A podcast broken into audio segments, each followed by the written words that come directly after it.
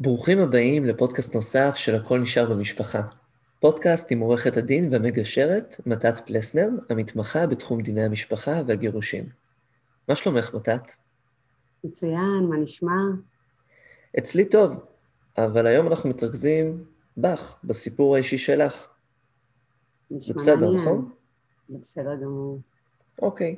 אז אנחנו נדבר קצת איך את, כאדם פרטי, החוויות שעברת, איך החוויות האלה משפיעות על העבודה שלך, איך הן תורמות לניסיון, לידע ולהתנהלות המקצועית שלך בתחום הזה של דיני המשפחה. אז כשאנחנו מדברים, את יודעת, על הסיפור האישי שלך, על הניסיון שלך, אנחנו בעצם מדברים על זה שאת בעצמך בת להורים גרושים וגם התגרשת בעצמך.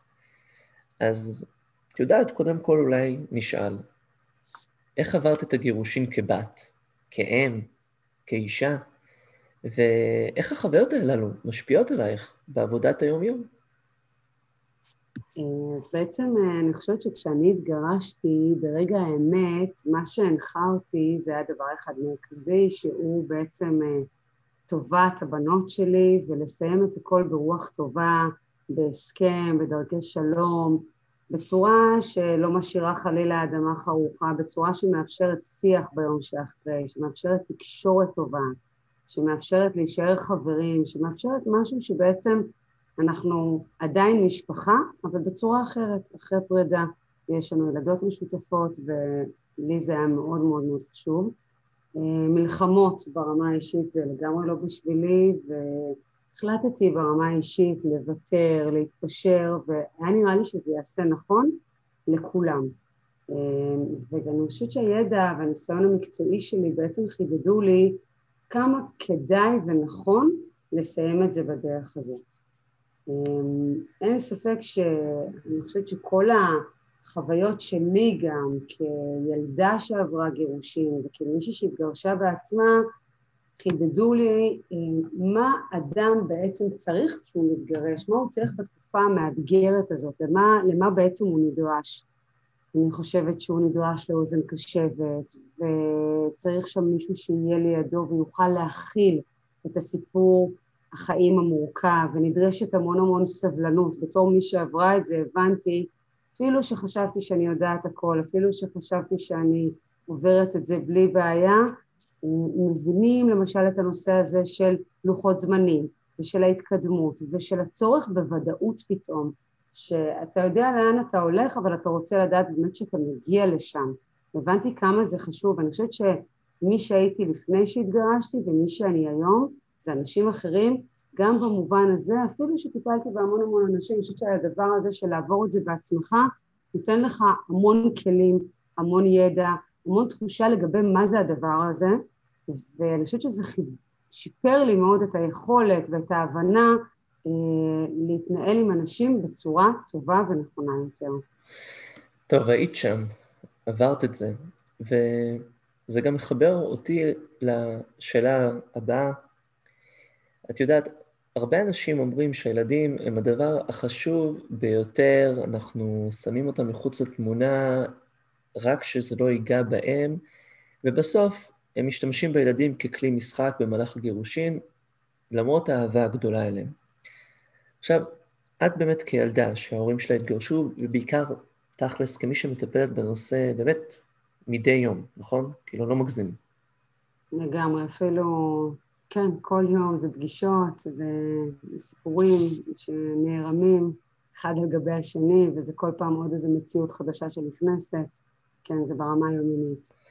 אז זהו, אז את, כמי שעברת את זה מהמקום האישי, כמי שחווה את זה ביום-יום בעבודה שלך, מה לך יש להגיד או להמליץ להורים שמתחילים הליך גירושין ורוצים להשאיר את הילדים מחוץ למשחק?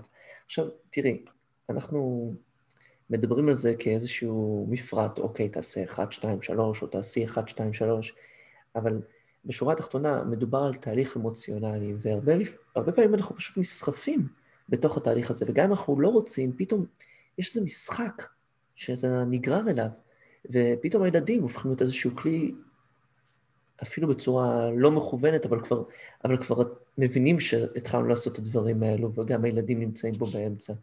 כאילו, איזה תובנות את יכולה להעביר לאנשים, תובנות שיקלטו, איך מוציאים את הילדים מחוץ למשחק, ואני חושב שזה די ברור שזה חשוב. אה, אני חושבת שהדבר הראשון שהבנתי עוד כילדה זה שאנשים שלא מסתדרים, עדיף להם שייפרדו. אני חושבת שטובת ילדים, ובאמת חוויתי את זה כילדה קטנה גם, זה לחיות בבית שקט, רגוע, נעים, שאפשר להזמין אליו חברים, אפשר להיות שם ככה ולהרגיש בטוח. אני חושבת שזה אחד הדברים הכי חשובים לילדים, ואנשים הרבה פעמים לא מתגרשים, אפילו היום היה אצלי מישהו במשרד שסיפר שהוא שנים לא עושה את זה, אפילו שהוא נורא רוצה לעשות את זה כבר מזמן, למען הילדים. ובאמת שזה, באמת לא, לא ברור לי העניין הזה, כי אם אנשים לא מסתדרים, אז אני חושבת שזה לא נכון ולא טוב לאף אחד. וככה כשמתייעצים איתי, אז אנשים באמת שואלים אותי מה, מה כדאי להם לעשות ואיך אני רואה את זה, ואני תמיד שואלת אותם, דבר ראשון, איך המערכת יחסים שלכם, ומה עוד יש שם, ואם זה רק כבוד והערכה, או שיש באמת גם איזושהי אהבה, או שאולי גם את זה כבר אין, ואולי גם אין כבוד ואין הערכה, ולפעמים אנשים באמת כבר לא יכולים אפילו לשאת יותר אחד את השני. אני חושבת שהם מגיעים למקום הזה, מוטב לקום וללכת. עם תמה הדרך המשותפת תתקדמו הלאה, ואפשר לעשות את זה בדרכי שלום ונועם. וחשוב להשאיר את הילדים מחוץ לסיפור הזה, מחוץ לתמונה הזאת. וחשוב לראות איך לא גורמים להם לשום נזקים, לא בטווח הארוך ולא בטווח הקצר. ותמיד לחשוב גם על היום שאחרי, ולהקפיד לשמור אותם ולחוס עליהם, לשמור אותם מחוץ לאירוע הזה. תמיד מנחה את הלקוחות שלי ככה באמת לא לשתף את הילדים, לא לערב אותם, לא לעשות שיחות טלפון שהם יכולים לשמוע. גם כשנראה שהם לא שומעים ולא מבינים, הם לגמרי שם והם יודעים הרבה יותר ממה שבכלל נדמה לנו. בטח. ו- וצריך לעשות הכל כדי לשמור עליהם ולדאוג שהם באמת יישמרו וידעו שגם אבא וגם אימא אוהבים אתכם. ואם אנחנו, אם נפרדים זה באמת לא קשור אליכם וזה לא בגללכם. וימשיכו להתקיים כאן שני בתים עם שני הורים שבאמת דואגים ושומרים. ואני חושבת שחשוב מאוד גם להעביר איזשהו מסר שההורים האלה מסוגלים גם לתקשר ביום שאחרי וזה נראה לי המסר הכי חשוב לילדים בגירושים ואני יכולה לומר שאני הבנתי את זה גם כילדה להורים גרושים וכמי שהתגרשה בעצמה ו- וכמי שמטפלת בהמון אנשים שנמצאים בסיטואציות האלה.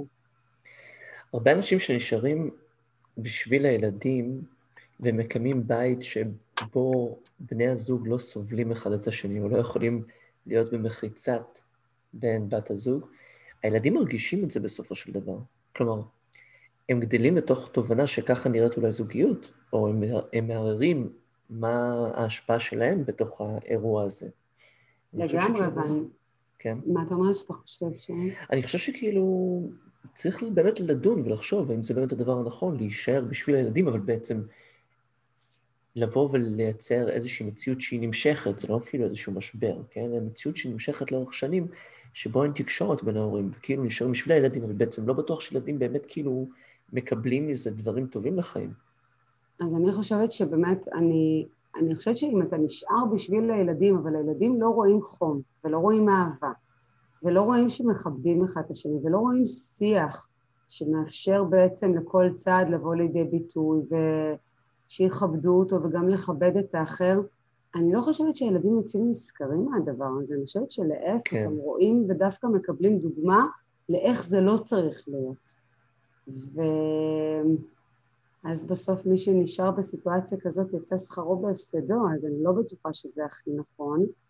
וכמובן כל מקרה לגופו, והמון פעמים מתערבבים כאן עוד שיקולים אחרים, אבל אם בטובת הילדים עסקינן, אני חושבת שהם צריכים להיות במקום בטוח, רגוע, שלב, אוהב, חם, מכבד. זה, זה הדברים שילדים צריכים לדעתי. טוב, תחום דיני המשפחה זה חתיכת תחום. ברמה המקצועית אומרים, וואו, אנחנו נוגעים בהכל, ממקרקעין ועד, אה, כמובן, את יודעת, אה, כל מה שקשור לילדים, מבוגרים, משמורת, יש אה, חלוקת כספים, יש כל כך הרבה אתה נוגע שם בהכל, צווים, אה, דחופים, זה תחום באמת שלא נגמר, והוא רוחבי ונוגע במלא דברים. אבל אני חושב שגם מעבר לזה, הוא נוגע באלמנטים שהם החיים. אנחנו, הכל נשאר במשפחה, זה כאילו התא המשפחתי, המקום הבטוח שלך, והוא מתערער, וכאילו זה באמת הבטן הרכה, הבטן הרכה אולי של, של עולם המשפט, יש כאלה שאולי יגדירו את זה בצורה הזאת. ועם ניסיון של מעל ל-20 שנים, נכון? 20, כן, כן בתחום דיני המשפחה. כן, מעל שני עשורים. כן. אני אשמח שתשתפי את המאזינים וגם אותי באתגרים המרכזיים הנוספים שיש בעבודה בתחום דיני המשפחה. אז אה, דבר ראשון אני אגיד שככה, אני מאוד מאוד אוהבת את מה שאני עושה, וזה תחום מאוד מאתגר, ובמסגרת העבודה שלי נתקלת באמת בסיפורי חיים מאוד מורכבים ומאתגרים, ואם לא אוהבים את הדרך הזו, שהיא בעצם סוג של מסע, אי אפשר להתמיד בדרך הזו לאורך זמן. זה חייב להיות משהו שבא מהבטן ומהלב, ואנחנו פוגשים בדרך, אני פוגשת המון אנשים שאני רוצה לעזור להם בצורה הטובה ביותר, והם באים עם סיפור מאוד לא פשוט, והרבה שנים היה לי ככה יותר מאתגר לעשות את ההפרדה באמת בין הבית לעבודה, ולבוא הביתה ולהיות משוחררת מכל מה ששמעתי ככה אה, לאורך כל היום. עם השנים אה, למדתי ככה לעשות הפרדה טובה יותר, אה, אני לא בטוחה שאני מאה אחוז מצליחה לעשות את זה, אבל יותר בכל זאת, טוב. אז, אז, זה אז תחום כן, אמוציונלי. אני חושבת שאחד האתגרים הגדולים הוא באמת להצליח לעשות את ההפרדה בין החיים האישיים לבין העבודה. דבר נוסף זה באמת מתקשר למה שדיברנו קודם על ה... לראות אנשים שמתקשים לעשות את ההפרדה באמת ולהשאיר את הילדים שלהם מחוץ לסיפור. כשאני פוגשת אנשים שלא מצליחים לעשות את ההפרדה הזאת ומערבבים את הילדים ויש פגיעה בילדים, ועבורי זה מאוד מאוד מאתגר. אה, לא, לא פשוט לפגוש את זה. אה, דבר נוסף שהוא אתגר זה באמת הדבר הזה שאני רואה שלא תמיד הכל בסופו של דבר להסתדר על הצד הטוב ביותר. לפעמים מביאים תוצאה שהיא 80 אחוז נכונה. זה לא משנה כרגע בגלל מה זה, אם זה בגלל הלקוח עצמו, שבגלל הצד השני, אבל לא, פעם לא היה לי קל להשלים עם זה שככה התוצאה היא לא אה, המאה אחוז, וזה קורה, וצריך לדעת לחיות גם עם זה. אה, עוד דבר מתקשר לעשיית צדק. שמבחינתי אני קמה בבוקר כדי לעשות צדק ואני רואה בעשייה שלי שליחות מאוד גדולה ולפעמים זה לא שחור ולבן, לפעמים אנחנו פוגשים איזה ספקטרום כזה של אפורים ש... שבדרך אנחנו בתחום אחד נהיה יותר קרובים לשחור ובתחום אחד יותר קרובים ללבן ולאו דווקא ששחור זה לא טוב והלבן זה הטוב אבל זה איזשהו מנעד כזה של אפשרויות שבמסגרתו יש, באמת נעשה צדק אבל הוא לא תמיד אופטימלי אז אה, זה גם דבר שהוא מאתגר בתחום הזה. אני ארצה עוד רגע להתעכב על הסוגיה הזאת של הצדק, אבל איזושהי הערה שאולי תסכים איתי, אולי לא, אבל אני חושב שכשאתה מצליח במאת האחוזים בתחום דיני המשפחה, וזה יוצא שאתה מאה אחוז, בצד השני על אפס, כן? אני חושב שזה לא הצלחה של מאה אחוז, כי אם אתה, בטח כשיש ילדים בתמונה, אתה מתיר אדם על הרצפה, גמור, דרוס ורע. ודאי. זה בטוח לא טוב. זאת אומרת, דווקא אם הבן אדם האחר, יש לו איזה 20 אחוז הצלחה, שיש לו משהו להאחז בו שגם הוא יוצא מרוצה, שהוא לא יוצא מתוסכל לגמרי, היא, הוא, זה לא משנה, כן?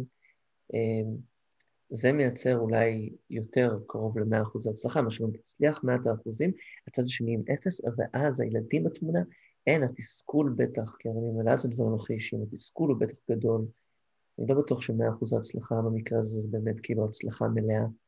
אני תמיד אה, אומרת את זה בתיקי גישור ובניהול משאים ומתנים, שהצלחה אמיתית היא ששני הצדדים שמחים ככל שניתן ומרוצים ככל שניתן מהתוצאה, מההסכם, מהעקרונות, מהדרך.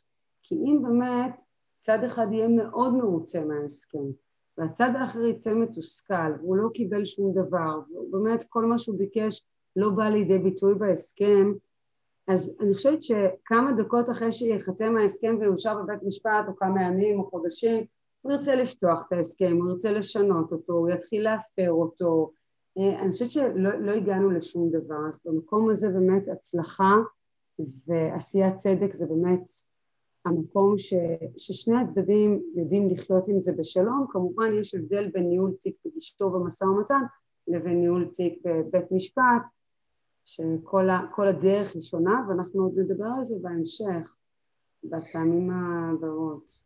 אז אני עכשיו רגע חוזר, עוד נדבר על כך, אבל אני רגע חוזר לנושא של הצדק, ואולי גם מוסר. לא אולי, מוסר. מוסר וצדק אלו ערכים שמנחים אותך, ואת מדברת נכון. עליהם לא מעט. ותראי, אחרי כל כך הרבה שנים שאת עוסקת בתחום הזה, את עדיין מאמינה בעשיית צדק, בזה שהצדק יצא לאור?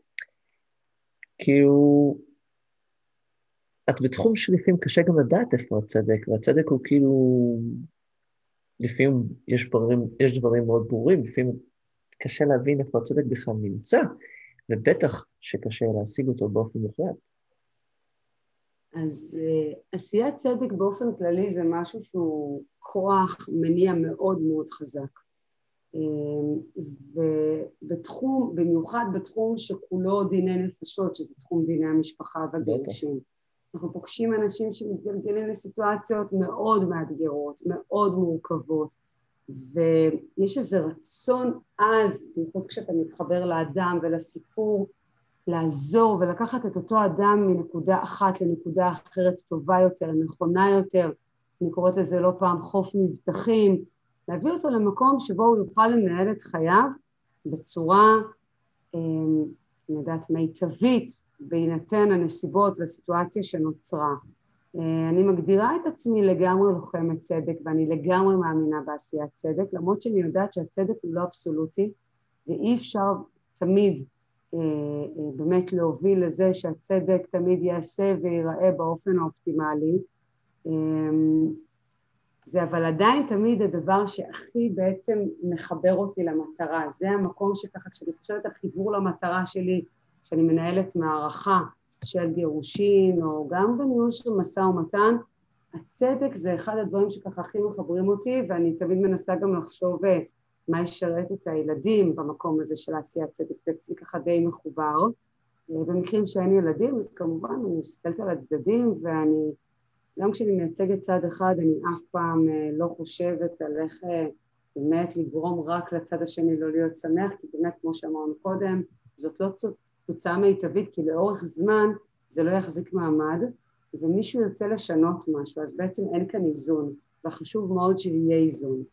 אמ, אז בעצם כשאני רואה חוסר צדק זה מיד מניע אותי לפעולה, וזה דבר שעוד כשהייתי קטנה מאוד חיבר אותי ללעזור לאנשים, וכשראיתי חלשים ככה תמיד אה, נרתמתי לעזור. זה המשיך אה, וממשיך עד היום בעשייה היומיומית. ואין סיפוק גדול יותר מבאמת ככה להצליח לעשות את זה ולהתחבר לזה מהלב, מהקור, מהעומק, מהמקום הכי עמוק שיכול להיות. אתה יכול להיות מרוט ועייף, אבל אתה חוזר עם תחושה ש... וואו, כן. שהצלחת, שעשית כן. את זה, ששינית חיים של אנשים, שאתה הולך לישון בלילה ואתה אומר, וואו, הילדים האלה עכשיו טוב להם, האישה הזאת עכשיו טוב לה יותר, האבא הזה זוכה למשהו שהוא לגמרי, שלגמרי מגיע לו, הוא רואה את הילדים שלו כמו שהוא רוצה לראות אותם. האישה זכתה למה שמגיע לה אחרי כל שנות הנישואים האלה, הילדים זוכים לשני הורים טובים, מיטיבים, שמגיע להם להיות עם שניהם בקשר ולאהוב אותם ולהיות בשני הבתים שלהם. זה, יש כל כך הרבה מקומות שזה פוגש אותנו בעשייה. אז זה באמת סיפוק אדיר. אני חושב שיש לנו עוד הרבה על מה לדבר. לגמרי. אוקיי. טוב, תראי, קודם כל, היה מעניין וגם אה, מלמד. אני חושב שיש פה עוד כל כך הרבה דברים שאפשר לחוות בתחום הזה. זה בסופו של דבר אנשים, התאמות בין אנשים, אי-התאמה בין אנשים. ואולי זה גם הוביל אותי לפודקאסט הבא שלנו, על מה אנחנו נדבר בפודקאסט הבא, שאנחנו נבחן איך בוחרים עורך דין בתחום דיני המשפחה והגירושין. שוב, בסופו של דבר אנחנו בני אדם, וגם במקום הזה אני מניח שיש משקל להתאמה איך הדברים מתחברים. אז אולי נדבר מהם השיקולים שכדאי לקחת בחשבון, מה חשוב לנו לדעת על העורך דין, מה לצפות ממנו. בכלל, נדבר על כל מה שעוד צריך לדעת כשעושים את הבחירה החשובה הזאת, שיכולה, אתה יודע, התוצאות של, ה, של המשפט הזה, של הפרידה, של ההסכם, ילווה אותנו מן הסתם אולי אפילו עשרות שנים קדימה, כן? בטח לתקופה הקרובה. אז על זה אנחנו נדבר פעם הבאה. אז אנחנו נשתמע שוב. יופי, מעולה. תודה. בשמחה. להתראות. להתראות, ביי ביי.